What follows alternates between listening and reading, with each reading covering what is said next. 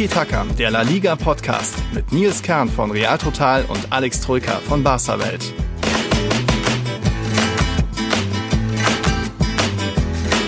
Hola a todos, hier ist Nils Kern von Real Total und bei mir ist natürlich auch Alex Troika.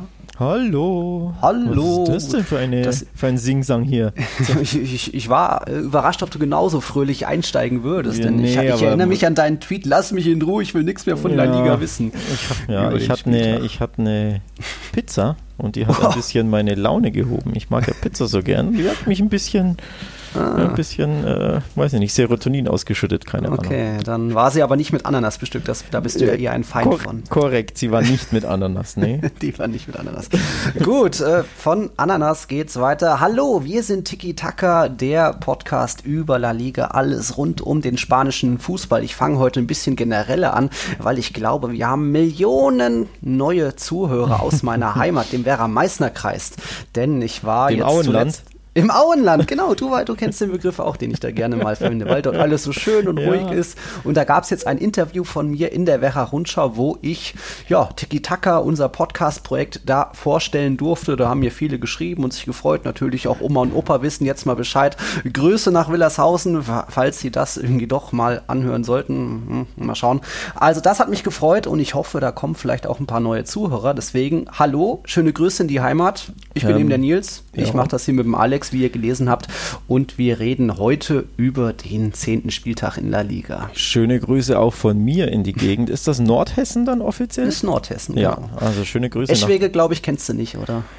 Nee, ich habe es mir tatsächlich auf Google Maps sogar angeguckt, wo das ungefähr liegt. Du hast mir das logischerweise schon öfter gesagt, aber so wirklich merken kann ich es mir nicht, einfach weil da nicht da wirklich nicht viel in der Gegend ist. Kassel hat jetzt mal wieder schlechten Ruf bekommen durch die, wie heißt sie, Jana aus Kassel. Mhm. Aber da laufen auch normale Leute rum, also da wollen wir jetzt nicht drauf einsteigen. Aber in Nordhessen, da komme ich her und jetzt haben wir uns hier in Nürnberg kennengelernt und jetzt seit über einem Jahr führen wir schon Tiki Taka, aber die Geschichte kennen ja die meisten unserer Zuhörer. So ist es. Ja. Und von unseren Zuhörern, da gibt es jetzt mittlerweile eine große Zahl. Wir haben ja letztens die 20 gefeiert, also nicht Zuhörer, sondern Patreons. Jetzt sind es schon über 30. Wow. Nice, finde ich auch. Da kam jetzt zuletzt neu dazu der Kim André Vives, der hat sogar das Rey-Paket abgeschlossen. Das ist stark. Rey. Dann ist auch noch der Alessandro Tarantella, ich hoffe, das habe ich richtig ausgesprochen. Ciao, Alessandro. Ciao. Schön, dass du da bist. Den Leo Kandolf, den kennt man von Twitter, Atletico-Fan, ne? Ja, den habe ich heute nicht ganz so gern wie sonst. Komisch, da kommen wir vielleicht später drauf. Und Marco Fürst ist auch dabei, mit dem habe ich sogar Fußball gespielt hier beim glorreichen TSV Rüttenbach bei St. Wolfgang. Das ist ja hier in Franken, nicht in Hessen. Ja. Ja. Wo du Fußball gespielt hast. Ja. Nicht nur in Madrid, im Retiro, sondern auch bei einem glorreichen TSV Rüttenbach bei St. Wolfgang. Ja. Fast ein Zungenbrecher. Egal, schön, dass ihr da seid.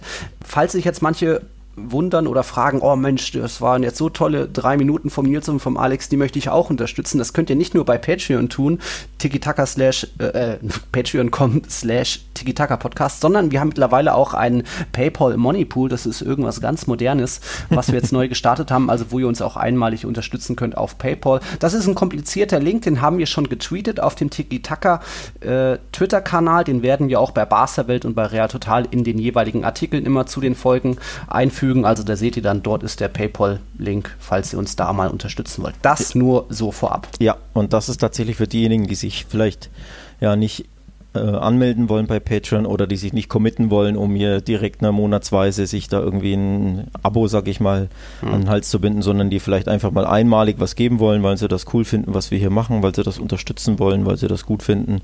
Also auch eine nette kleine Einmalzahlung, sind wir logischerweise dankbar für jede Unterstützung, freut uns tatsächlich sehr.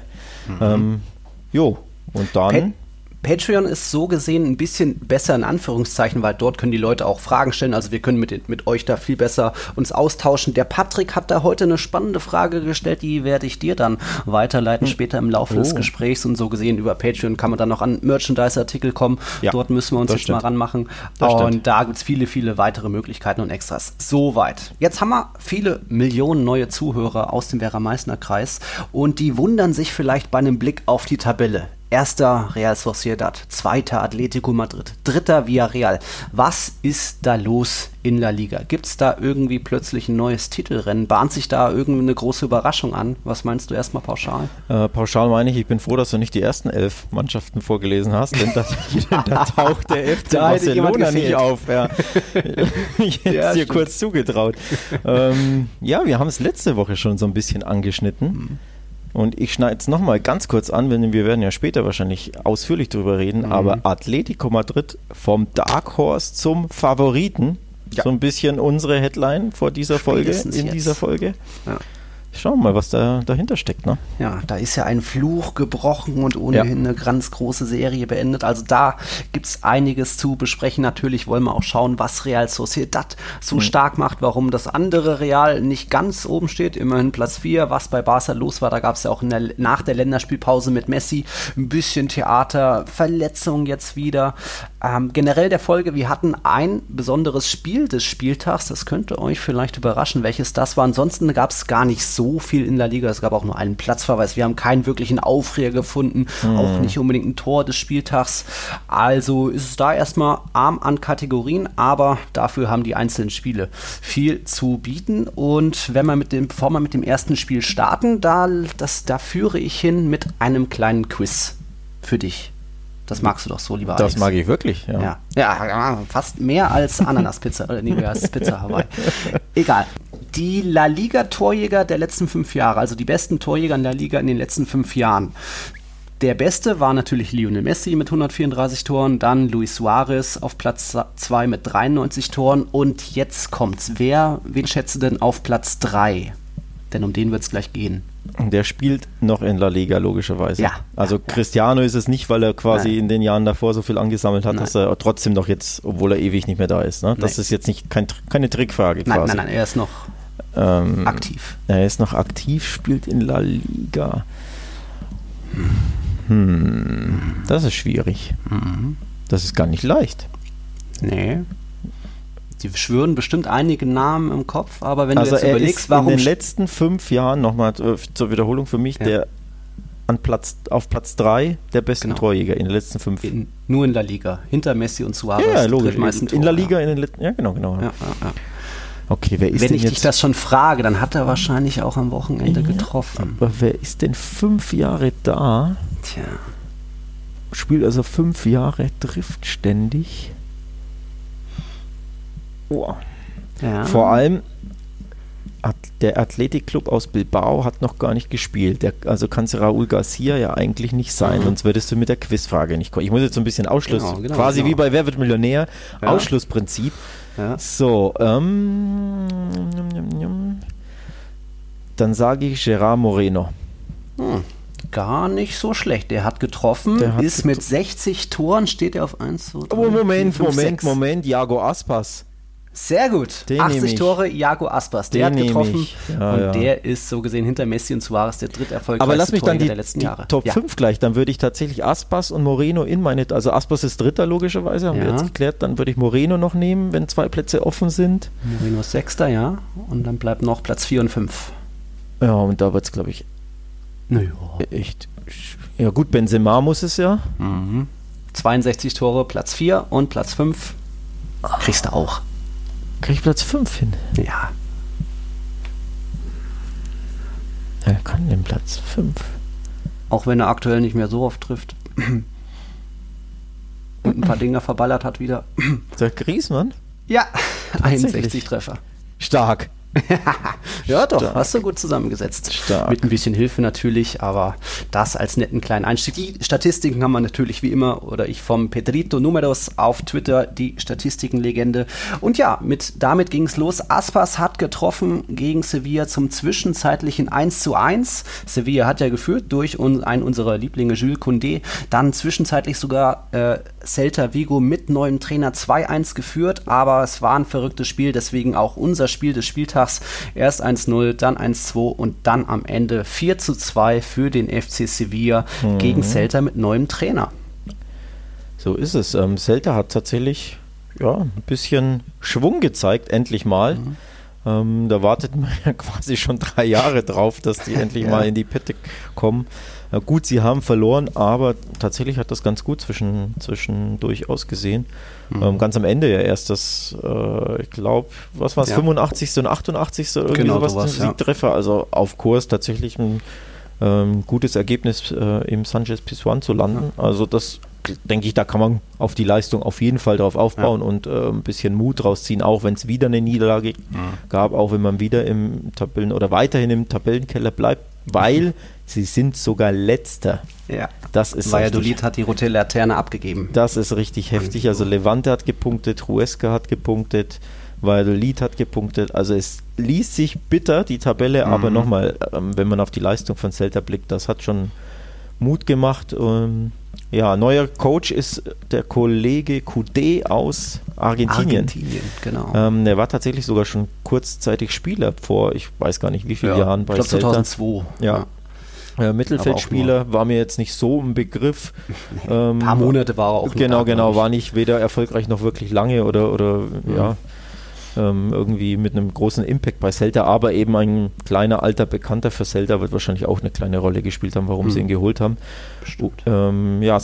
Zuletzt hat er in Brasilien trainiert, Internacional Porto Alegre.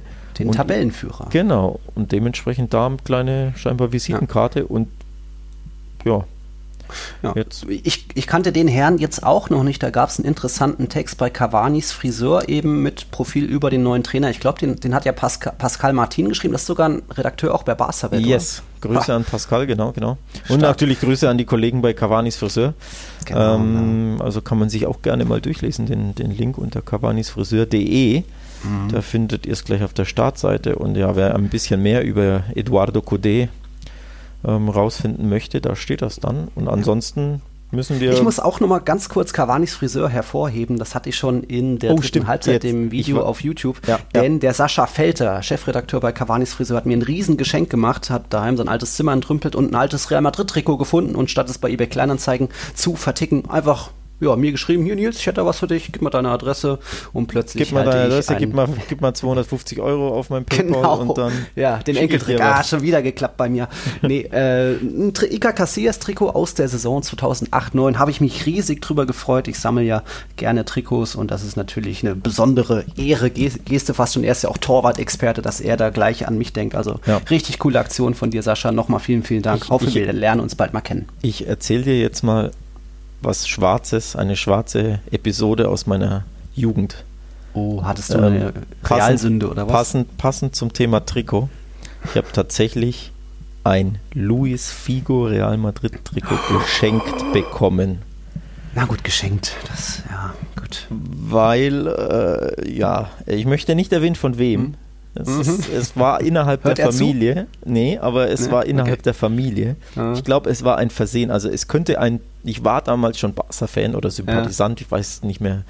Und ich würde eher finde, so auf dem Weg zum Fan zu werden, so würde ich es jetzt mal betiteln. Also es war kein Troll-Move, sondern es war aus irgendeinem Grund ein fehlgeleiteter, nett gemeinter Move, aber ein bisschen fehlgeleitet. Dieses Trikot besitze ich nicht mehr, denn ich habe es eingetauscht mit, ich meine, einem Schulkameraden gegen einen Puck der Nürnberg Ice Tigers. Mensch, also habe ich aber auch in der Hand rumfliegen. Also ein Original-Puck, den habe ich bekommen und ich habe ihm das schwarzes Trikot war das, also euer Auswärtstrikot damals. Schwarzes Trikot Real Madrid mit Luis Figo habe ich 1:1 getauscht. Sieh an, okay. Das war ein interessanter Trikottausch. Ja, den Puck habe ich übrigens immer noch. Der dient als Türstopper bei mir im Bad. Ach, das hat meine Schwester auch tatsächlich so als Türstopper, so ein Eishockey-Puck. Ja, genau, also von daher, kleine Anekdote, kleiner Ausflug in meine Jugend für dich. Okay, stark. Ja, dann sind wir zurück wieder in Sevilla. Die haben eben 4-2 gewonnen. Teilweise glücklich, weil die letzten beiden Schüsse durch Escudero und Munir waren abgefälscht, teilweise entscheidend. Also es hätte auch beim 2:2 stehen bleiben können. Nolito hat ja auch noch gegen seinen Ex-Club getroffen, aber so ging es jetzt für Sevilla mal wieder ein Stückchen nach oben. Jetzt geht es ja am Dienstag zu Krasnodar. Man steht ja in der Champions League ganz gut da. Ich glaube, punktgleich mit Sevilla teilt man sich da Platz 1. Das ist ja soweit ganz ordentlich, also sollte das auch Richtung Achtelfinale weitergehen für Sevilla, oder? Ja, alles andere wäre eine Überraschung.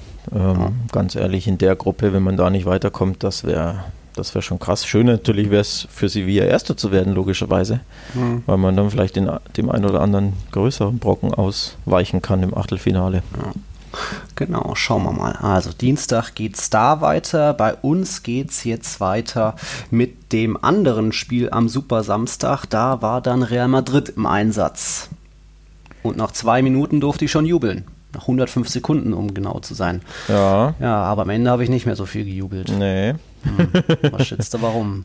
War mal wieder nicht so schön. 1:1 bei Villarreal. Ich sage erstmal, das ist schon in Ordnung, ist ein gutes Ergebnis. Villarreal war Tabellenzweiter, jetzt nur noch Dritter, nur noch in Anführungszeichen. Wir wussten, in den letzten Wochen haben sie auch oft gelobt für ihr schnelles, direktes Offensivspiel. Da haben Moreno und Paco Alcácer fast schon gezaubert. Immerhin, für mich, hat Paco Alcácer jetzt mit Muskelbeschwerden gefehlt. Trotzdem hat sein Sturmkollege noch da den Ausgleich erzielt.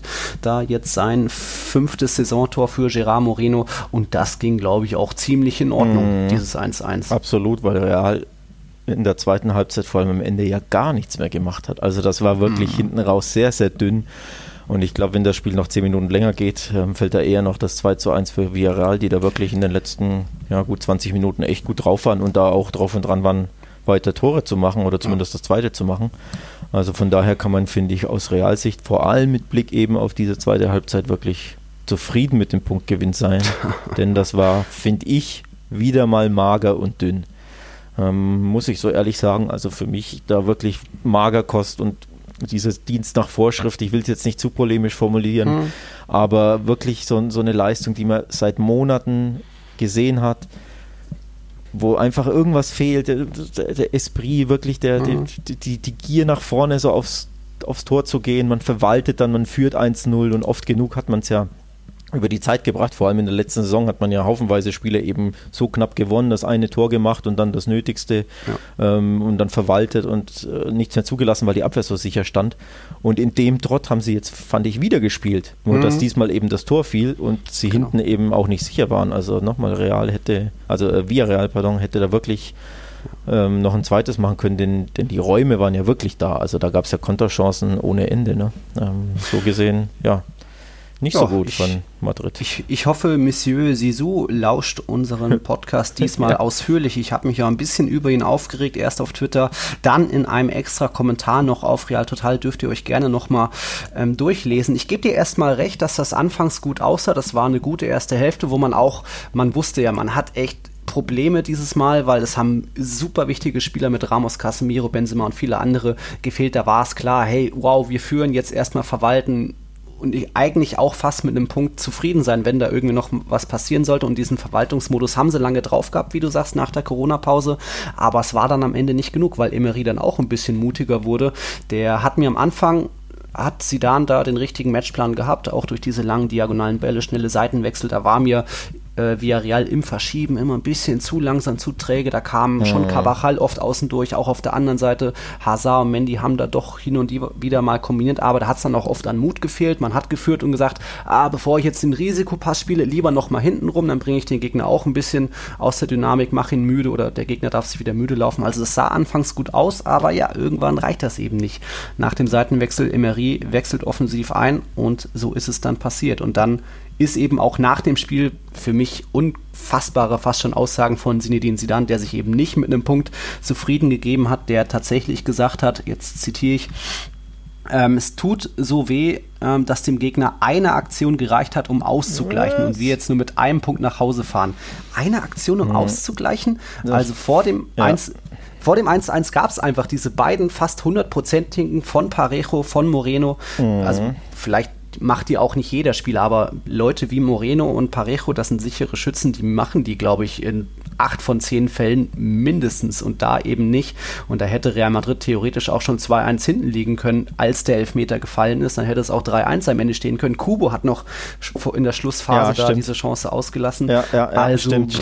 Das war eine riesige Chance da. Da war ein bisschen, Weiß ich nicht, ob er mit den Gedanken bei seinem Leihclub war oder ja, nicht oder entschlossen genug oder überrascht, was hab denn ich hier für Platz? Also wirklich leichtfertig fast schon vertändelt den Ball. Real Madrid übrigens 6 Torschüsse nur, ne? Doppelt so viele. 6 Schüsse, aber nur einen aufs Tor. Ja, so muss ich sagen. Schüsse abgegeben insgesamt, genau, Torschüsse insgesamt.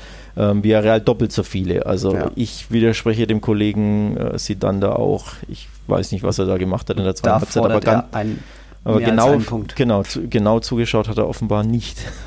Oder genau aufgepasst. Ne? Ja, und genau diese fast schon Realitätsverlust oder mangelnde Selbstreflexion ist dann irgendwo auch ein Grund für Real Madrids Krise, in Anführungszeichen. Man hat ja immerhin noch trotzdem 17 Punkte aus 9 Partien. Das ist natürlich aus Barca Sicht wesentlich besser. Also Krise in Anführungszeichen trotzdem. Von 12 Saisonspielen nur 6 gewonnen. Auch da dünne. Jetzt ist man natürlich wieder riesig unter Druck. Mittwoch geht's nach Mailand zum Topspiel. Inter hat jetzt mal wieder gewonnen, aus einem 0-2 noch ein 4-2 gemacht, auch stark. Aber da geht es natürlich dann auch für Inter um alles. Die sind noch letzter in der Gruppe. Real Madrid ja punktgleich mit Schachtior, jeweils auf Platz 2. Gladbach hat noch einen Punkt mehr, also auch da super spannend die Gruppe. Und da wie immer Real Madrid unter Druck, Zidane sowieso, auch wenn ich sage, auch wenn Real Madrid jetzt verlieren sollte bei Inter, wird sein Stuhl auch nicht mehr wackeln. Also er wackelt eigentlich fast gar nicht, weil er unkündbar ist, weil man weiß, man hat so viele Probleme, auch mit den Corona-Ausfällen. Wird Casemiro fit, Benzema fit, auch noch nicht klar für das Topspiel. Also da weiß man, dass es aktuell nicht wirklich gut laufen kann. Ja, das wird ein Spitzenspiel, tatsächlich. Zumindest so von der Drucksituation her. Natürlich klangvolle Namen auch, aber hauptsächlich, weil Inter gewinnen muss. Ja. Denn die haben noch keinen Sieg und Real hat sich zu 4 Punkten mehr oder weniger gewürgt und geduselt so ein bisschen, also vor allem mit Blick auf das Gladbach-Spiel, ne, wo es in der, 93., 94. erst den Ausgleich gab. Dementsprechend, sie werden auch mit dem Unentschieden höchstwahrscheinlich Zweiter werden, gehe ich jetzt mal stark von aus. Wobei gut, wenn Schachtjörg gewinnt, dann nicht, aber da darf man ja eher auf Gladbach setzen, dadurch, dass die zu Hause spielen. Wobei bei Gladbach man auch nie weiß, denen reicht ja eine Führung nie. Denn wir spielen ja immer Führung. Von daher, spannende Konstellation in der Gruppe und Druck auf beiden Seiten sozusagen. Ne? Also Inter muss gewinnen, aber auch Real darf das auf keinen Fall verlieren. Und auch wenn du wieder nur unentschieden spielst, bist du ja auch wenn es tabellarisch vielleicht okay ist mit einem Punkt, aber so glücklich bist du als Real Madrid mit laufenden Unentschieden ja auch nicht. Nicht wirklich. Von daher, spannend. Ja. Und trotzdem wird das alles irgendwie nichts bei Zidane ändern. Ich wurde auch in dem Livestream nach dem Spiel gefragt, und wenn Real in der Champions League ausscheidet, ist es dann das Aus von Zidane besiegelt? Nee, das wird nicht passieren. Glaubst du nicht? Echt? Nee, weil einfach noch diese ganze Umbruchssaison, man sieht ja auch, wie andere Vereine Probleme haben, City jetzt wieder verloren, auch Bayern mal ausgerutscht. Also es ist einfach diese Corona-Situation. Man konnte nicht kaufen, man hatte keine Saisonvorbereitung, viele verletzte Corona-Ausfälle. Jetzt Jovic kam mit Rückenwind von der Nationalmannschaft zurück, zack, positiv getestet und fällt aus. Oh, das ist so bitter und ärgerlich und da weiß man einfach, irgendwie muss man sich in den Sommer retten, vielleicht fällt doch noch irgendwie die Copa del Rey bei ab, vielleicht bricht Atletico noch ein, man kann in der Meisterschaft noch mitmischen. Und das, Stichwort Meisterschaft, mit Blick auf die Meisterschaft ist ein Ausscheiden in der Champions League gar nicht so schlimm, denn auch dann hast du endlich diese elendigen englischen Wochen mit Spielen in 3 Tagen. Ja, wobei dann kommt die Europa League. Und, ja gut, die ist dir ja wurscht, also ganz ehrlich. Da spielst du ja wirklich bis zum Halbfinale mit der B-Mannschaft. Da spielen dann... Meinst du? Ja, musst du ja. Ist Chelsea wieder dabei? Und nein, aber das würde da auch jede Mannschaft machen. Also da kann dann wirklich Jovic Stamm spielen und Benzema unter der Woche die Füße hochlegen. Ne? Ja, das stimmt. Und das sollte normalerweise fürs Halbfinale trotzdem reichen und dann... Ja. Naja, aber so weit sind wir noch lange nicht, dass wir über die Euroleague reden müssen bei Real. Ja. Schauen wir mal. Ja. Gut, wir gehen jetzt natürlich zum absoluten Topspiel an diesem Spieltag. Das behandeln wir. Atletico gegen Barcelona. Nach einem kurzen Break. Bis gleich. Spiel des Spieltags war für uns das 4:2 zwischen Sevilla und Celta, aber natürlich das Topspiel, auch nominell natürlich im Wanda Metropolitano. Atletico empfängt Barcelona. Ich habe richtig getippt, 1-0-Sieg der Rojiblancos. Du hast ja immerhin auf ein 1-1 gehofft, schon gedacht, das wird eng für Barca in der Form. Und ich fange das gleich mal mit einer sehr provokanten Frage an dich, Alex. Bist du bereit? Nein, aber das nützt ja nichts. Ist Barca aktuell das Schalke Spaniens? Um Gottes Willen, nein, denn Schalke hat seit 23 Spielen nicht gewonnen und ist Tabellenletzter. Ja, aber hinsichtlich Ausstrahlung, da ist doch keiner, der sich wehrt, der irgendwie sich gegen eine Niederlage stemmt, der wütend ist auf dem Platz. Das ist irgendwie, die sind so lost auf dem Feld. Das tut mir leid, aber mit Schalke verglichen werden, das ist unter der Gürtellinie. Das ist nicht okay. Das ist nicht okay. Das hätte ich jetzt nicht verdient. Ich bin schon am Boden und du trittst auf mich und spuckst auf mich quasi. Also mit Schalke verglichen werden, finde ich nicht okay. Nee, finde ich nicht. Es hat ja jetzt nichts mit Tönnies und so zu tun. Nee, aber einfach so. Nicht angemessen. Ich bin nicht mal mehr überrascht enttäuscht. Man kennt es ja mittlerweile, wie sich irgendwie da nichts entsteht auf dem Platz bei Barcelona und dann auch bei Messi die hängenden Schultern und der Blick nach unten. Man hatte ja Chancen. Und Griezmann hat das erste Ding drüber geballert, dann hat auch dem Oblak ein Ding pariert und so weiter. Longley diese gute Kopfballchance vergeben nach Messi-Flanke. Das war die beste Chance des Spiels, nach Hüben wie drüben quasi, so gesehen sogar. Wobei gut, Llorente hatte eine große Chance, aber da war der Winkel recht spitz. Aber Longley ist ja völlig frei, 4 Meter vom Tor und kann ja gut köpfen, hat schon einige Kopfballtore geschossen. Also das ist für einen Abwehrspieler in der Position eigentlich einen 100%er, so wie für einen Stürmer, einen Elfmeter fast schon. Ne? Mhm. Also den darf man nicht machen, den muss man fast schon machen. Vor allem gegen Atletico, wo du weißt, mehr als 3-4 Chancen wirst du nicht haben. Und das war eine riesige. Also die muss im Nachhinein sitzen und tat sie nicht, dementsprechend. Und trotzdem war da wieder viel Verzweiflung in den Augen. Ja. Also ich muss ehrlich sagen, während des Spiels, ich habe tatsächlich früh schon resigniert, weil ich wusste, das wird einfach nichts, weil du einfach gemerkt hast schon in den letzten Wochen, wenn der Gegner gut hinten drin steht, tun sie sich schwer, wirklich gute Chancen herauszuspielen. Ja. Da fehlt es einfach am Mittelstürmer. Das ist, glaube ich, die Hauptproblemzone. Jetzt, klar, haben sie hinten die Problemzone durch die Verletzung, da kommen wir gleich drauf, oder durch die vielen Verletzungen.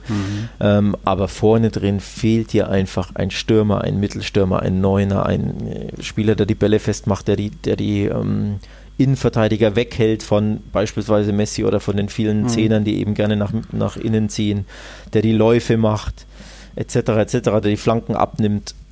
Von daher, das fehlt Barca und dementsprechend habe ich wirklich schon ab Minute, keine Ahnung, 55, 60 schon gewusst, die werden kaum noch 2 Chancen haben und wenn, dann irgendwie eben durch einen Standard oder durch eine Flanke. Und genauso kam es ja, die beste war eben die von Longley. Und auch Griezmann hatte ja eine Kopfballchance, die recht okay war. Der Ball war unplatziert, aber von der Chance her war das ja gar nicht so schlecht. Und mehr ging halt nicht. Und deswegen war ich null überrascht. Und leistungsgerecht weiß ich nicht. Also ich finde, ein Unentschieden wäre trotzdem mein 1:1, das ich übrigens getippt habe. Oder eben einfach ein 0:0 wäre, glaube ich, das gerechte Ergebnis gewesen, weil auch Atletico hat ja mal wieder nichts nach vorne gemacht nach der Pause, wenn man ehrlich ist. Also erste Halbzeit war gut, aber auch da geht es eigentlich 0:0 normalerweise in die Kabine, wenn nicht der Megabock von Ter Stegen da ist, ne? Weil wo er völlig übermotiviert rausrennt. Ja. War ja auch noch Verteidiger, so auf der Höhe, also das hätte man noch theoretisch gut abwehren können. Der Stürmer, also Carrasco war weit außerhalb, nicht so zentral jetzt auf Ter Stegen zugerannt. Ja, war unnötig. Ja, Piqué vorher schon auch blöd, den Ball verloren und Dembélé sowieso, aber dann in der Fehlerkette. 2, 3 Fehler in der Fehlerkette, klar, aber halt der schwerwiegendste und vor allem der unnötigste, weil du da einfach nicht raus musst. Von daher normalerweise nochmal geht es mit 0:0 in die Kabine und wenn es da lange 0:0 steht, sind die beiden sich auch einig und nehmen dieses 0:0 mit. Und genau das war eigentlich mein Gefühl vorm Spiel, dass das so ein typisches Spiel ist, dass keiner verlieren will und dann geht es unentschieden aus und der eine Bock hat den Unterschied ausgemacht. Also klar, Krisenstimmung jetzt wieder und natürlich jeder malt den Teufel an die Wand und auch du vergleichst mich mit Schalke, aber wenn man auch da wieder und ich höre mich ein bisschen wie ein Broken Record leider an, aber wenn man wirklich aufs Spiel schaut und auf die Leistung, ist auch das wieder eigentlich ein Unentschieden. Und dann ist es nicht so tragisch, wie im Klassiker auch. Wenn die sich einfach unentschieden wenn es unentschieden ausgeht, mein Gott, dann spielst du halt unentschieden im Klassiker. Ja. Ne? Du darfst ihn halt nicht verlieren, weil verlieren ist immer das Super-GAU. Und bei Unentschieden, ist halt so. 2 gute Teams, nicht auf der Höhe der Schaffenskraft, Unentschieden passt schon. Leistungsgerecht wäre es gewesen, wie kam es damals zustande? Durch einen blöden Elfmeter. Wie kam das blöde Unentschieden in Alaves zustande? Neto mit seinem Slapstick-Fehler. Jetzt Ter Stegen mit diesem Slapstick-Fehler. Also es sind wirklich auch krasse verrückte Fehler, die so einfach unüblich sind, wodurch eben diese Ergebnisse zustande kommen. Aber also es sind nicht alle Spiele, die du verlieren musst, ne? Ja, ich muss da auch loben oder den Gegensatz zeigen. Er spielt euch, oder Barca, er spielt sich mehr Torchancen als Real Madrid. Gegen Getafe oder jetzt auch eben gegen Atletico waren das mehr Schüsse, die Barca hatte, als Real gegen Valencia zuletzt oder jetzt auch gegen Villarreal. Auch Getafe, du hast es angesprochen, war ja auch ein blöder Elfmeter, der nochmal, auch jetzt hier 8 Wochen später nervt mich der Elfmeter noch, weil es für mich keiner war. Nochmal, sie haben auch 4-mal nicht so prickelnd gespielt. Also, ne, wir haben jetzt Alaves genannt, Classico jetzt Real und Getafe, von mir aus auch, ja, kann man noch, Dynamo Kiew könntest auch mit reinnehmen. Das sind alles keine super guten Spiele, die du unbedingt gewinnen musst, aber du musst es halt keinesfalls verlieren. Und dann gehen die Spiele unentschieden aus und dann ist das zwar auch nicht gut für den FC Barcelona, aber du hast es halt nicht verloren. Und kein Mensch meckert doch, wenn du 0-0 oder 1-1 im Wander spielst gegen Atleti, die noch kein Spiel verloren haben, die 2 Gegentore kassiert haben. Ja. Also kein Mensch würde da was sagen, ne? Und dementsprechend, es war auch wieder eine bittere, weil unnötige Niederlage. Eben aufgrund eines schlimmen Fehlers. Ja. Wir schauen gleich noch mal ein bisschen weiter auf Barca, jetzt kurz Atletico, die ungeschlagen Serie ist unglaublich, 24 Spieltage in Folge ohne Niederlage, das ist Vereinsrekord, ausgebaut und jetzt eben dann auch Geschichte geschrieben, sage ich mal, es war Simeones erster La Liga-Sieg über Barcelona und Atleticos erster Sieg in La Liga über Barca seit Februar 2010, also unfassbar. Diese Serie musste aber auch jetzt irgendwann mal reißen. Wirklich, das stimmt wirklich, 20 Spiele ohne Sieg von Atletico, das kennt man nur so von Vereinen wie Valladolid und Granada und so, ne? Wenn die gegen Real und Barca spielen, da ist es ja normal. Bei Atletico ist es unfassbar. Und dass Cholo noch nie in der Liga gegen Barca gewinnen konnte. In der Champions League hat er sich schon zweimal rausgeschmissen. Im Supercup hat er auch, Barca rausgeschmissen. Genau. Und in der Liga konnte er nicht einmal gewinnen. Irre. Also kann man sich nicht erklären. Allein deswegen musste es einfach mal wieder passieren. Aber das ist halt so passiert. Ne? Ja. Aber trotzdem, Credit an Atletico, also auch da hat man wieder gesehen, verteidigen können sie und vor allem gegen Barca.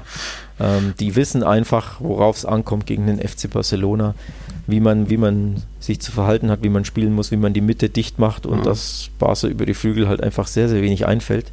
Und die wenigen Chancen kamen ja verrückterweise über die Flügel. Ne? Also die Hereingabe von Dembélé, du hast es angesprochen, eine schöne, scharfe Hereingabe, die Flanke auf Lenglet.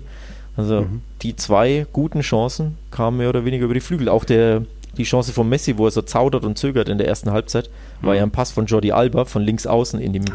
Also auch über der Angriff kam über den Flügel. Ne? Also das müsste Barca einfach häufiger machen. Ja. Und das, obwohl ja Simeone so ein bisschen, Fünferkette hinten hatte, mit eben dann auch Carrasco sehr defensiv teilweise oder sehr tief gestanden um da außen, aber dann kam sie da doch öfter mal vor. Wir hatten ja Atletico zuletzt auch oft gelobt, wie gesagt, immer noch ungeschlagen in dieser Saison, einzige Mannschaft in der Liga, weil sie auch spielerisch sich weiterentwickelt haben, weil das auch offensiv mittlerweile teilweise mutige, aber dann eben zielführende, schnelle, direkte Kombinationen sind, wo dann, egal ob ein Felix und ein Correa oder ein Vitolo und ein Costa sich durchkombinieren, da ist man auch einerseits in der Kaderbreite, jeder funktioniert, jetzt waren es wieder Correa und Carrasco, die den Unterschied herbeigeführt haben, mal sind es eben Felix und Llorente, mal auch Saúl oder Diego Costa und so weiter. Da hat echt Simeone seine Mannschaft weiterentwickelt, das war ja in der letzten Hinrunde noch nicht so der Fall und jetzt dann so nach und nach kam man mehr und mehr ins Rollen und dass man sich wirklich Atletico-Spiele mittlerweile eher mal anschauen kann, dass da wirklich auch mal guter Fußball gezeigt wird. Auch wenn das jetzt, es waren eigentlich nur diese 3 Chancen, Llorente an die Latte, dann gab es noch einen Saúl-Fernschuss, den Ter Stegen pariert hat und dann eben noch den einen Fehler ausgenutzt. Aber trotzdem Atletico schon nicht unverdient ganz oben und vom Geheimfavoriten jetzt vielleicht doch zum höchsten, größten Titelaspiranten. Ja, ganz oben jetzt natürlich nicht, nur Zweiter, ne? Aber oben definitiv mit dabei und definitiv ein Ticket im Rennen oder in der Lotterie La Liga. Und nochmal, wir haben sie letzte Woche oder vor der Länderspielpause schon als kleiner Geheimtipp oder ich habe gesagt, warum ich mir vorstellen kann, dass sie wirklich bis zum Ende diesmal mitmischen. Und man hat es gesehen, ne? Endlich diesen Fluch besiegt, diesen Barca-Fluch.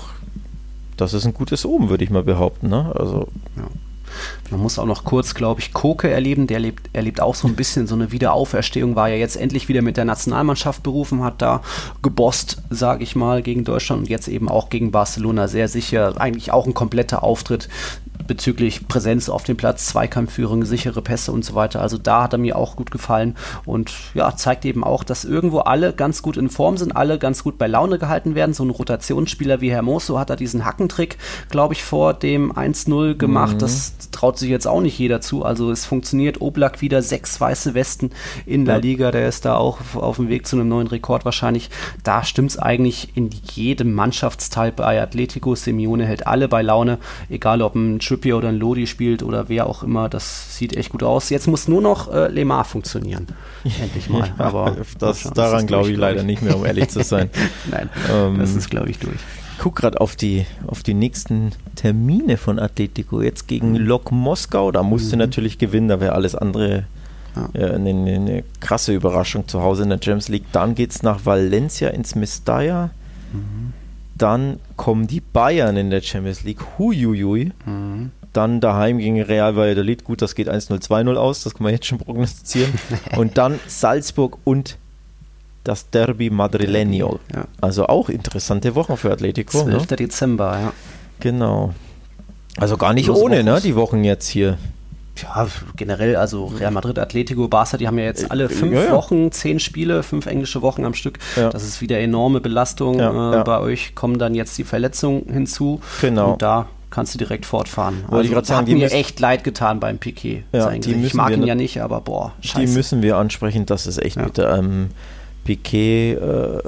Ja, das sah richtig krass aus.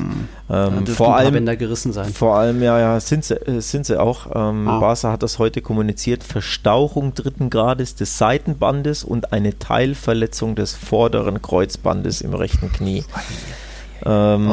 Operieren, oder? Ja, darüber wird jetzt debattiert. Also gibt es jetzt quasi im Stundenrhythmus neue Wasserstandsmeldungen. Das wird sich in den nächsten Tagen herausstellen. Da muss der Spieler natürlich mit Ärzte konsultieren und dann schauen, welches Treatment am besten ist. Das steht noch nicht fest. Dementsprechend weiß man auch noch nicht, wie lange er ausfallen wird. Also Barca hat auch nicht kommuniziert, wie lange er fehlen wird, sondern es hängt wirklich jetzt von der Art des Treatments ab. Aber man darf tatsächlich auch hier mit monatelanger Pause rechnen. Also die Berichterstattung, oder das heißt in der Berichterstattung, dass es auch da 3-4 Monate sein könnten. Richtig bitter. Ansu Fati fällt ja jetzt schon gut 3-4 Monate aus. Und auch Sergio Roberto hat es richtig krass erwischt. Das sah ja gar nicht so schlimm aus. Das war ja bei einem Schussversuch hier, 88. oder so aus der Distanz. Genau. Und dann schoss es ihm in den Oberschenkel. Aber man denkt sich, ja gut, ist halt ein bisschen eine kleine Zerrung. Okay, 1-2 Wochen, nix da. Muskelriss im Oberschenkel. 2 Monate Pause. Muskelriss. Also, ja, richtig, richtig krasse Ruptur im Oberschenkelmuskel vorne. Also auch da, ne? Nicht 3 oder 4 Wochen oder 2, sondern 2 Monate. Richtig krass. Ja, also die Abwehr stellt sich quasi von alleine auf, sozusagen. Ich wollte eigentlich mal sagen, Piqué ist kein großer Verlust, weil er echt extrem träge geworden ist. Hör auf jetzt. Die meisten gelben Karten. Aber ohne Umtiti, ohne Araujo. Ja, hör auf einfach. Natürlich ist er ein riesiger Verlust. Er hält die Abwehr zusammen. Ab und zu hat er halt wie Ramos ein bisschen einen Lapsus drin, sag ich mal, oder passt da nicht ganz auf. Aber trotzdem ist der unersetzlich für Barca. Also wirklich der Fels in der Brandung und super, super wichtig. Und dass der jetzt eben 2, 3, 4, 5, wer weiß, wie viele Monate ausfällt, höchstwahrscheinlich. Ist richtig bitter und doppelt bitter ist es halt, weil Umtiti seit Juni, glaube ich, jetzt schon außen vor ist. Also der ist 5 Monate einfach schon raus. Und damals gab es auch keine Prognose, wie lange er ausfallen wird. Ne? 5 Monate hat er hier schon Kniebeschwerden und davor ja auch schon kaum gespielt. Ja, und dementsprechend ist der auch, obwohl er jetzt schon im Training ist, aber Ronald Koeman sagt immer wieder in den Pressekonferenzen, dass er eben noch nicht so weit ist, dass es noch Zeit dauert, dass man nicht weiß, wie lange man noch braucht. Ne? Nochmal 5 Monate ausfallen, da dauert es einfach, bis du auch wirklich spielfit bist und das wieder aufbaust alles. Und Araujo hat aktuell auch noch ein bisschen Muskelblessur, könnte aber nächste Woche vielleicht wieder fit sein. Also da muss man jetzt gucken, wann er jetzt ins Training einsteigt, ne? Und wie er belastet werden kann. Also da schaut es gut aus, dass er zumindest bald zurückkehrt. Aber aktuell gibt es hinten nur Clément Lenglet und sonst niemanden. Sure. Dementsprechend wird jetzt Frenkie de Jong am Mittwoch bei Dynamo Kiew in der Abwehr. Könnte man da nicht einen Jugendspieler mal versuchen? Man hat ja 9 Punkte in der Champions League. Kann man könnte man natürlich, aber die Frage ist, vertraut Koeman einem Jugendspieler oder nicht? Ne? Also hat doch ein bisschen Fädel für Junge, Petri und so, aber... Ja, für manche Junge, einfach. Aber nicht für alle Junge, ne? Ja, ja, also Ricky Puig und Alenia stellt halt gar nicht auf. Deswegen Grüße an Ricky Puig, ja. Verallgemeinern kann man das nicht, ne? Manche Spieler gefallen ihm und manche auch nicht, warum auch immer, das muss man abwarten, woran das liegt oder... Schwer zu sagen, aber Minguella ist einer, der jetzt zumindest im Kader war, aber ich meine dann doch kurz vorm Spiel nur auf die Tribüne, also der war zumindest immer wieder ist in den Trainings dabei vom Barça B, der wird dann halt jetzt aufrücken, aber ich glaube trotzdem, dass er De Jong in die Abwehr stellt neben Lenglet. Aber auch da, ne, De Jong spielt ja eh schon jedes Spiel durch, also auch für Holland, auch für Barca, der hat jedes Spiel in der Saison gespielt. Ja. Und dementsprechend, das geht halt auch nicht lang gut, ne? Ich würde mal fortfahren zur Frage vom Patrick. Da fange ich nochmal kurz an. Messi ist ja zurückgekehrt nach der Länderspielpause und hat dann am Flughafen das Zitat gebracht: Ich bin ein bisschen müde, immer das Problem von allem im Club zu sein. Und dazu dann auch die Frage von Patrick: Fehlt es Barca an Führungsspielern, nachdem Messi anscheinend überhaupt keine Lust mehr hat? Und wenn ja, wer könnte diese Rolle in der Zukunft übernehmen? Denkt ihr, dass Messi bereits im Winter wechselt gegen eine bestimmte Ablösesumme? Ja, das sind jetzt 2 Fragen in einem. Führungsspieler ist ja das eine Thema. Ich habe das, glaube ich, privat auch immer wieder, Grüße an Miguel, einen Kumpel von mir, mit ihm besprochen. Ich glaube, hier im Podcast ja noch gar nicht, aber wenn man mich schon danach fragt, ich bin nicht der größte Fan von Kapitän Messi. Ich glaube, dass er nicht den Charakter eines Kapitäns hat, den eine Mannschaft unbedingt benötigt, weil er eher introvertiert ist und eher zurückhaltend und dann so ein bisschen Blick nach unten, wenn er unzufrieden ist und wenn es nicht läuft und ein bisschen so Kopf durch die Wand, immer durch 3 Spieler durchdribbeln und all diese Thematik. Also für mich ist tatsächlich der wirkliche Kapitän auf dem Feld Piqué, hat halt die Binde nicht am Arm, aber ist für mich der eigentliche Kapitän auch vom Charakter her, ne? Dass er outspoken ist, dass er eben auf den Tisch haut, dass er ein Sprachrohr ist, dass er sich in Interviews auch immer wieder richtig klar positioniert und da Tacheles redet. Das hat Messi 2-mal am Ende der Saison gemacht, aber grundsätzlich ist das nicht sein Charakter. Von daher Führungsschwäche, jein, denn jetzt fehlt ja Piqué. Also bisher hätte ich gesagt, nicht unbedingt. Auch wenn nochmal, Messi hat die Binde, aber Piqué ist der Leitwolf da hinten drin, aber der fällt halt jetzt monatelang aus. Und jetzt würde ich schon sagen, ja, da hast du ein bisschen ein Problem, denn Busquets zum Beispiel, da stimmen die Leistungen auch nicht immer, der ist ja auch Co-Kapitän, ist aktuell verletzt, Sergio Roberto ist Co-Kapitän, also es gibt 4 Kapitäne bei Barca hinter Messi, 3 andere, ne? Eben Roberto, Piqué und Busquets und alle 3 fallen jetzt aus, aktuell, also... Jetzt dürfte jetzt bald zurückkehren. Ja, aber dementsprechend hast du da wirklich ja ein Vakuum, auch von den Charakteren her. Einer, der finde ich, Kapitäncharakter hat, steht halt im Tor und ist Deutscher. Also auch nicht unbedingt vielleicht so hilfreich, auch weil sein Spanisch grandios ist, aber trotzdem, du bräuchtest halt wirklich einen im Zentrum des Spiels und da hapert es ein bisschen. Ne? Von daher, muss ich so zustimmen, gehe ich d'accord tatsächlich, da fehlt es ein bisschen. Ist Griezmann auch kein Typ für den BD, sowieso nicht. Alba vielleicht noch, der ist ja auch noch, der die Mannschaft mitreißen kann. Ja, aber naja, nee. Naja, nee, auch okay. Ja, also, ja, du hast nur so wirklich einen richtigen Leitwolf in Piqué und der ist jetzt verletzt, finde ich. Also, schon ein Problem, ja. Ja, und dann, glaubst du, Messi könnte im Winter jetzt gehen, wenn er jetzt schon wieder so lustlos oder auch genervt das reagiert? Ist, finde ich, eine spannende Frage.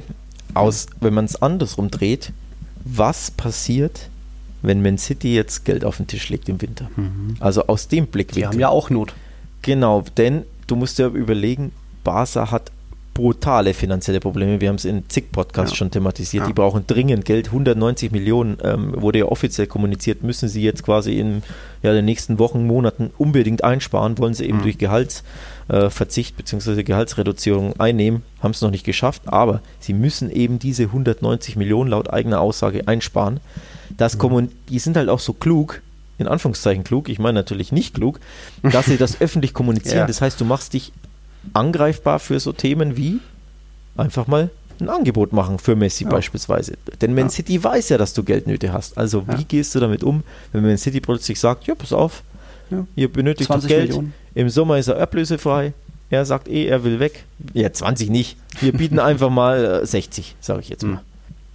Für ein halbes Jahr natürlich immer noch verrückt, ne? Aber jetzt einfach nur als, damit du den Verein quasi in die Bredouille bringst, dass es ja mehr oder weniger annehmen muss oder dass er hart drüber nachdenken muss, denn bei 20 Millionen sagt natürlich Barca nein. Aber wenn Messi kommt und sagt, ich werde nicht verlängern, ich bleibe bei euch nicht, im Sommer bin ich weg und du weißt, du hast 190 Millionen Miese und musst dieses Loch stopfen und du hast, lass es 50 sein oder ne, ein Angebot, dann bin ich gespannt, wie der Verein reagiert. Also dementsprechend aus diesem Blickwinkel wäre das schon richtig spannend. Ich glaube natürlich trotzdem nicht, dass Barca das macht, um Gottes Willen, aber so könntest du den Druck erhöhen, ne? Als Man City. Aber um die Frage halbwegs zu beantworten, Pep hat ja selbst gesagt, das Transferfenster ist erst im Sommer ein Thema. Also er hat ja jüngst hier vor, wann war es, Donnerstag, glaube ich, vor ein paar Tagen seinen Vertrag verlängert bei Man City und hat danach, am Tag danach ja sogar gesagt, er wünscht sich, dass Messi seine Karriere beim FC Barcelona beendet. Denn er ist in der PK. Was ich will, ist, dass er seine Karriere dort beendet. Das ist, was ich mir wünsche als Barcelona-Fan, möchte ich, dass er dort eben dann aufhört. Aber sein Vertrag läuft dieses Jahr aus. Was in seinem Kopf vorgeht, weiß ich nicht. Aktuell ist er ein Barcelona-Spieler. Der Transfermarkt ist erst im Juni und Juli geöffnet, hat er gesagt. Also natürlich ist er auch im Januar geöffnet, aber er hat damit offenbar angedeutet, dass Da wird ja dann bestimmt auch das Thema Präsidentschaftswahl noch spannend. Das soll so Mitte Januar sein und dann, wenn man dann Anfang Februar schon einen neuen hat, wer weiß, vielleicht holt er dann doch schon Xavi zurück und wenn dieser neue jemand vielleicht dann Messi doch irgendwie überzeugen kann, was meinst du dazu? Ja, das ist ja genau das spannende Thema. Da kann könnte jeder im Kaffeesatz lesen und rauslesen, was er möchte. Also aber es wäre so der Ablauf Mitte Januar. Der Ablauf wäre, dass Victor Font ist der Top-Kandidat. Gibt auch jeden Tag 70 Interviews, also das ist unfassbar. Alles bei Barça Welt. Ja, tatsächlich gibt es da wirklich viel von ihm, weil er einfach so viele Interviews gibt und da spannende Aussagen tätigt. Aber natürlich ist Xavi sein Mann. Xavi ist sein Projektleiter, er nennt ihn sogar mehr als nur einen Trainer, sondern er hat sogar gesagt, dass er ihn quasi als General Manager einstellen will, also wirklich so als Chef, der Sportchef und Projektleiter und Trainer in einem sein könnte oder sein wird und von dem hängt es dann natürlich ab, Messi zu überzeugen logischerweise und die beiden sind ja von früher Kumpels, denke ich mal. Also haben ja zusammen gespielt, sprich, dem würde ich das schon zutrauen. Aber was in Messis Kopf vorgeht, weiß halt keiner, ne? Ja. Aber der Schlüssel, klar, wird sein, sofern Font gewinnt, dass Xavi ihn Messi eben davon überzeugt, über den Sommer hinaus zu bleiben, weil er das Projekt hoffentlich erfolgreich anleiten wird. Okay, aber ob das klappt, das weiß halt keiner, ne? Das werden wir noch weiter verfolgen hier bei Tiki Taka. Wir müssen uns, glaube ich, ein bisschen sputen. Ein paar Spiele haben wir noch. Ich glaube, den Barca-Atletico-Block haben wir jetzt. Und jetzt kommen noch ein paar weitere Spiele. Also kurzer Break. Bis gleich. Atletico hat einen Fluch gebrochen gegen Barcelona, erster Sieg seit 2010. Ja, aber Tabellenführer ist Real Sociedad, auch wenn die Basken nicht nur 3 Punkte, sondern auch 2 Spiele mehr haben. Und die haben sogar ihren Vereinsrekord egalisiert. Jetzt 6-mal hintereinander in der Liga gewonnen. Das gab es zuletzt in der Saison 87/88. 7 Siege, das hatten die Basken noch nicht. Und da kommt am nächsten Wochenende Villarreal zu Gast. Also der Real Madrid, nicht fast Bezwinger, aber auch dann eine Top-Mannschaft als Tabellendritter, aber Real Sociedad so flüssig, wie die drauf sind. Jetzt haben sie auch Cadiz geknackt, auch wenn das ein bisschen Geduld gebraucht hat. Das war eine Dortmunder Connection oder Ex-Dortmunder Connection. Januzaj hat da geflankt auf Isak. 1-0 am Ende gewonnen, das auch hoch verdient. Cadiz wieder viel zu wenig nach vorne gemacht. Ich glaube auch Negredo hat gefehlt, ausgefallen. Also da wieder sicherer Sieg für Real Sociedad. Ja, Cadiz mal wieder mit seinen obligatorischen 32% Ballbesitz übrigens. Also unfassbar. Das Spiel hat ausgesehen wie ein stetiges 90 Minuten Powerplay im Eishockey. Ne? Cadiz nur hinten drin.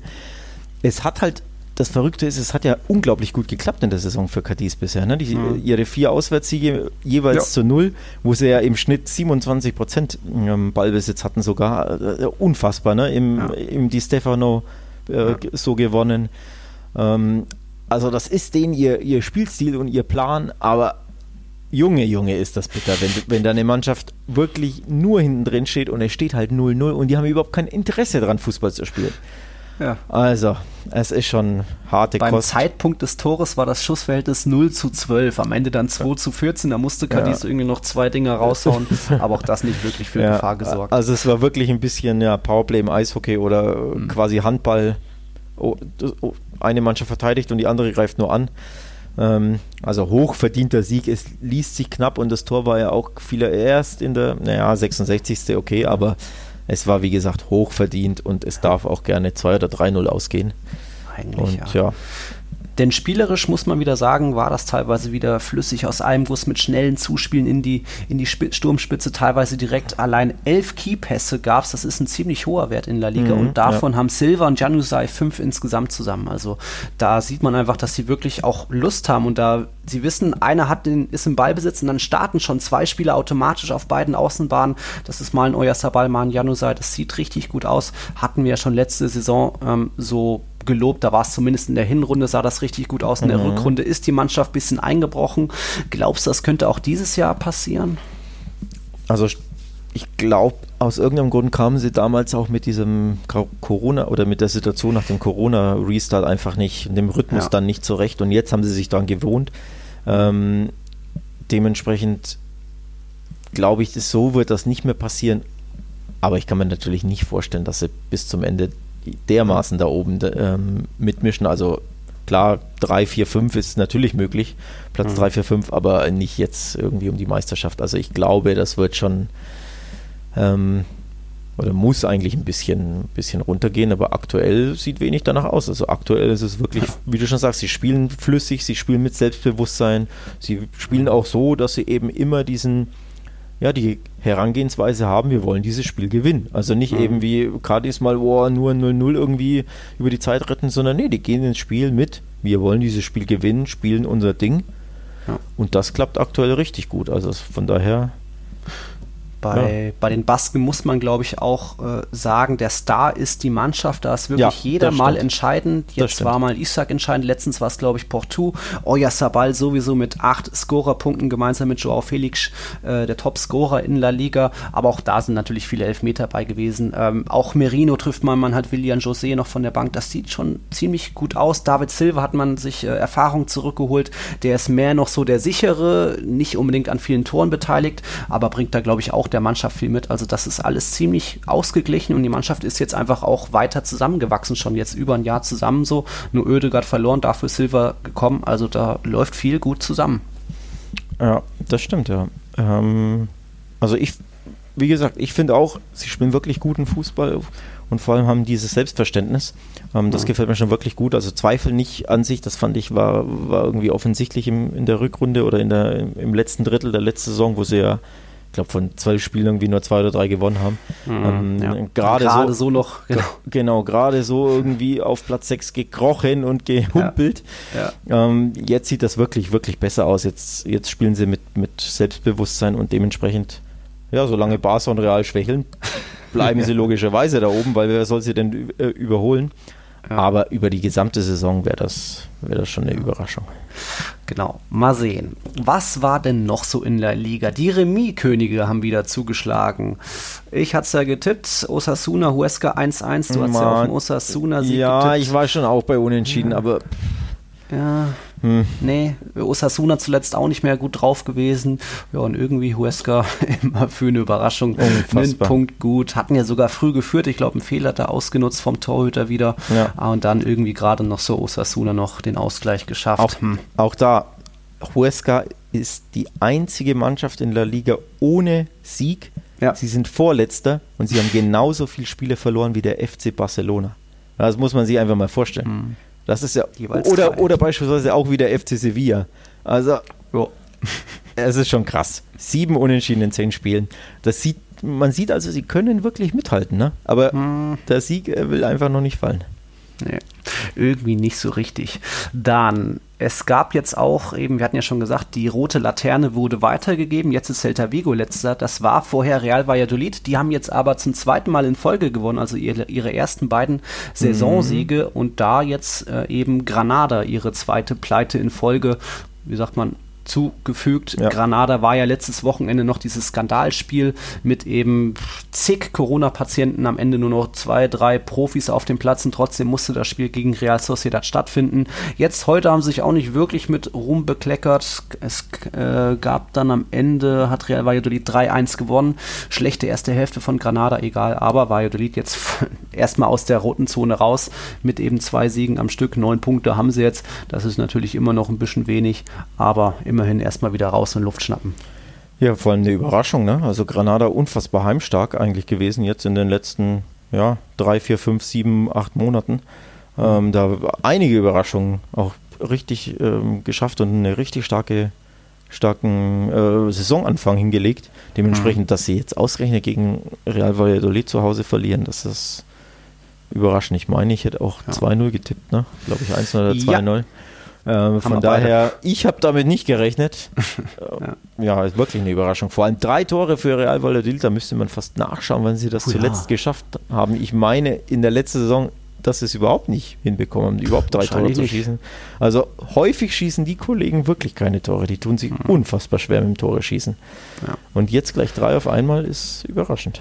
Ja. Ein paar Tore sind auch gefallen im Sonntagabendspiel. Wieder war Valencia im Einsatz und das wird ein bisschen mittlerweile fast schon zu einem kleinen Running Gag. Ihr erinnert euch vielleicht, liebe Zuhörer, an dieses kuriose 2:2 gegen Getafe, auch Sonntagabend. Wir haben ja parallel aufgenommen, da sind 3 Tore in der Schlussphase gefallen. Dann letzten Sonntag oder vor der Länderspielpause 4:1 gegen Real Madrid, auch ein, glaube ich, unvergessliches Spiel mit 3 Elfmetern und einem Eigentor bei den Königlichen. Und jetzt wurde es wieder dramatisch gegen Alaves.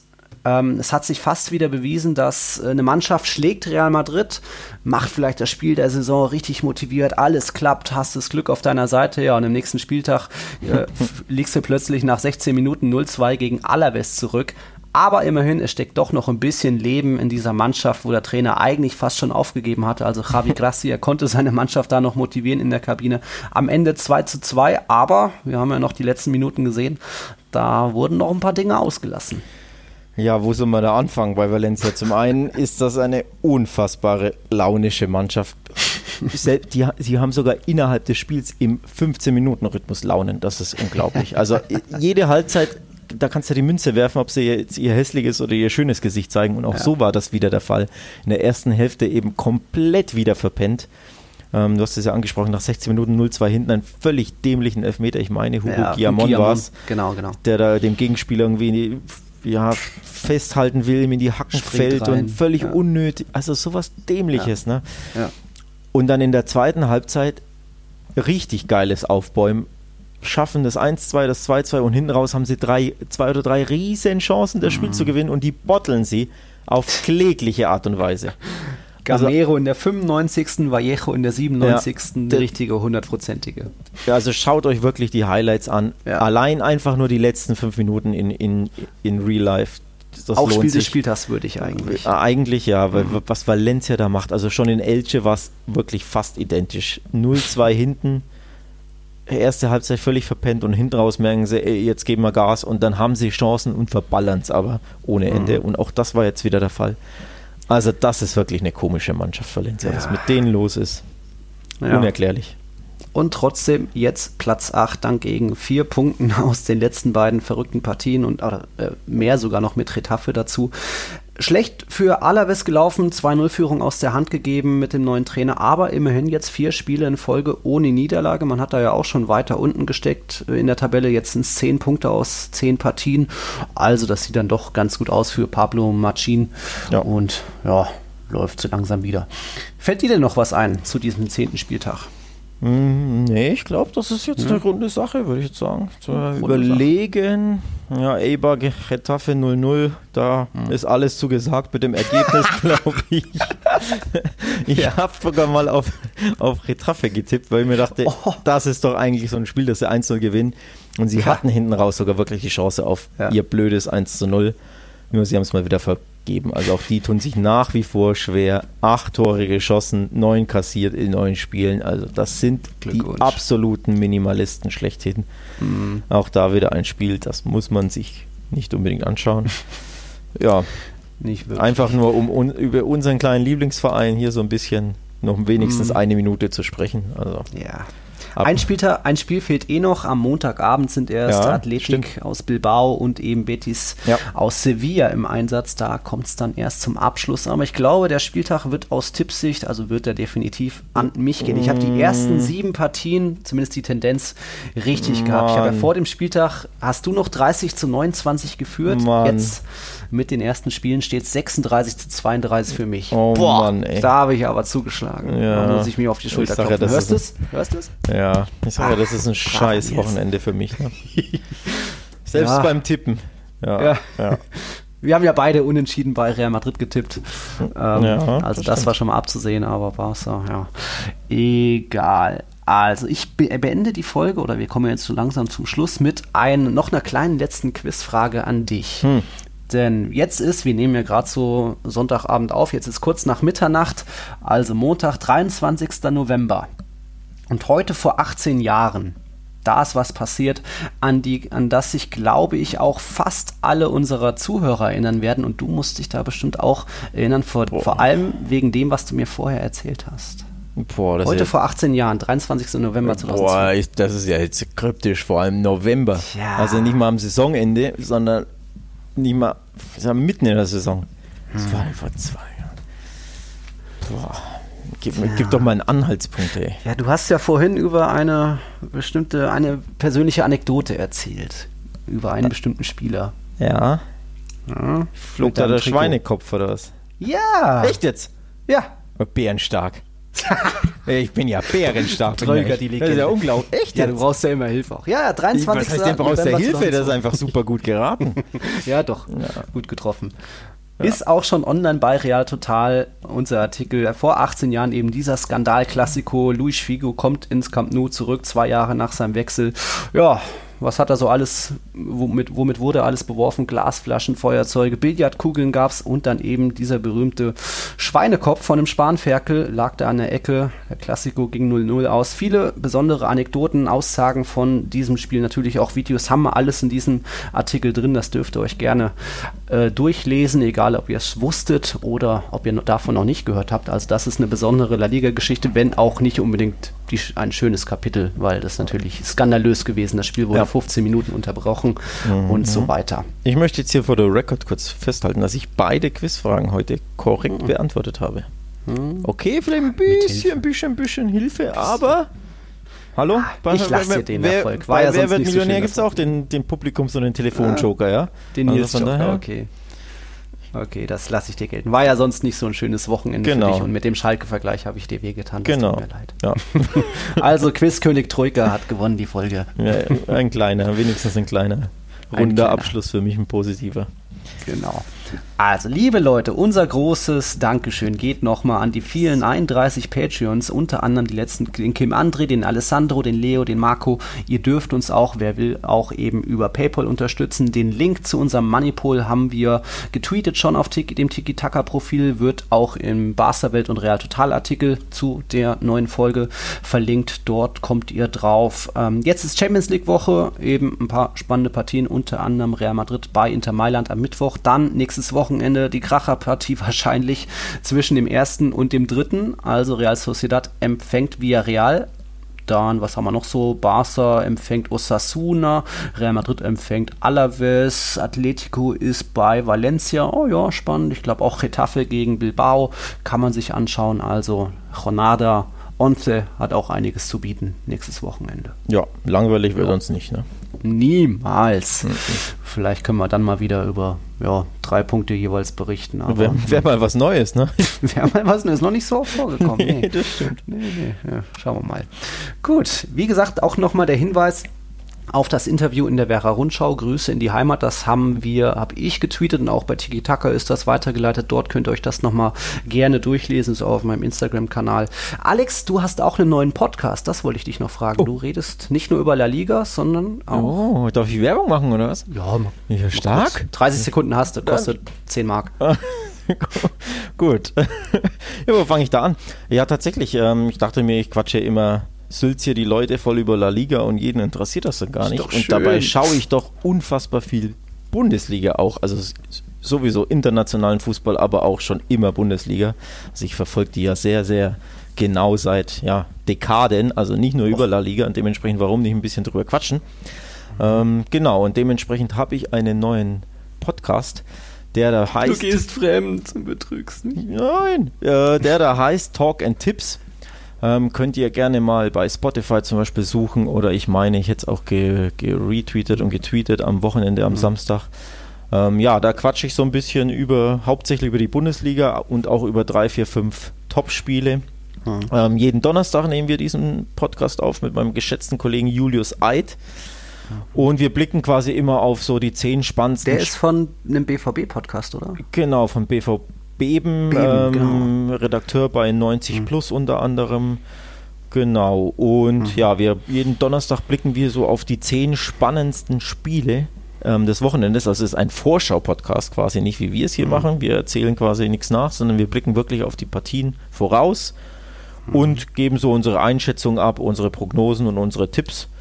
Auch so mit ein bisschen Blick auf für diejenigen, die vielleicht wetten wollen, die mir ein bisschen eine Wette abgeben oder einen Tipp abgeben wollen. Genau. Also, wie heißt er? Tipps? Talk und Tipps heißt Talk der und Tipps. Genau. Powered by der Wettbasis ist dieser Podcast. Jo, und wie gesagt, Hauptfokus auf die Bundesliga. Wir haben tatsächlich auch auf Atletico und auf Barça und auf Villarreal, Real Madrid in der letzten Episode vorausgeblickt, einfach weil das Topspiele waren. Oha. Aber der Hauptfokus tatsächlich auf die Bundesliga-Partien. Okay. Ja, also wer mal Lust hat, da reinzuhören, wer von mir nicht genug bekommt, vielleicht gibt es ja Verrückte, die so denken, kann sich diesen Podcast anhören. Talk und Tipps heißt er. Okay. Ja, das waren jetzt 2,5 Minuten, macht dann 50 Mark. Bitte in Kanjas mir überweisen. Ja. Prost. Wenn es irgendwann möglich ist, ja. Wenn es irgendwann... ja, stimmt, da war ja was. Ja, so, liebe Leute, vielen, vielen Dank, dass ihr mal wieder dabei seid. Auch an die Millionen neuen Zuhörer aus dem Auenland. Schön, dass ihr da wart. Ich hoffe, euch hat es gefallen. Unsere jetzt 61. Folge Tiki Taka, also kurz nach dem letzten Jubiläum. Hoffe, ihr seid auch bei der 62. Folge dann dabei. Die wird dann vermutlich am nächsten Montag oder so kommen. Euch einen schönen, guten Start in die neue Woche, die Champions League Woche. Jetzt geht wieder das Hammerprogramm weiter und natürlich ist auch Tiki Taka wieder mit dabei. Also, danke und tschüss. Und tschüss. Ciao.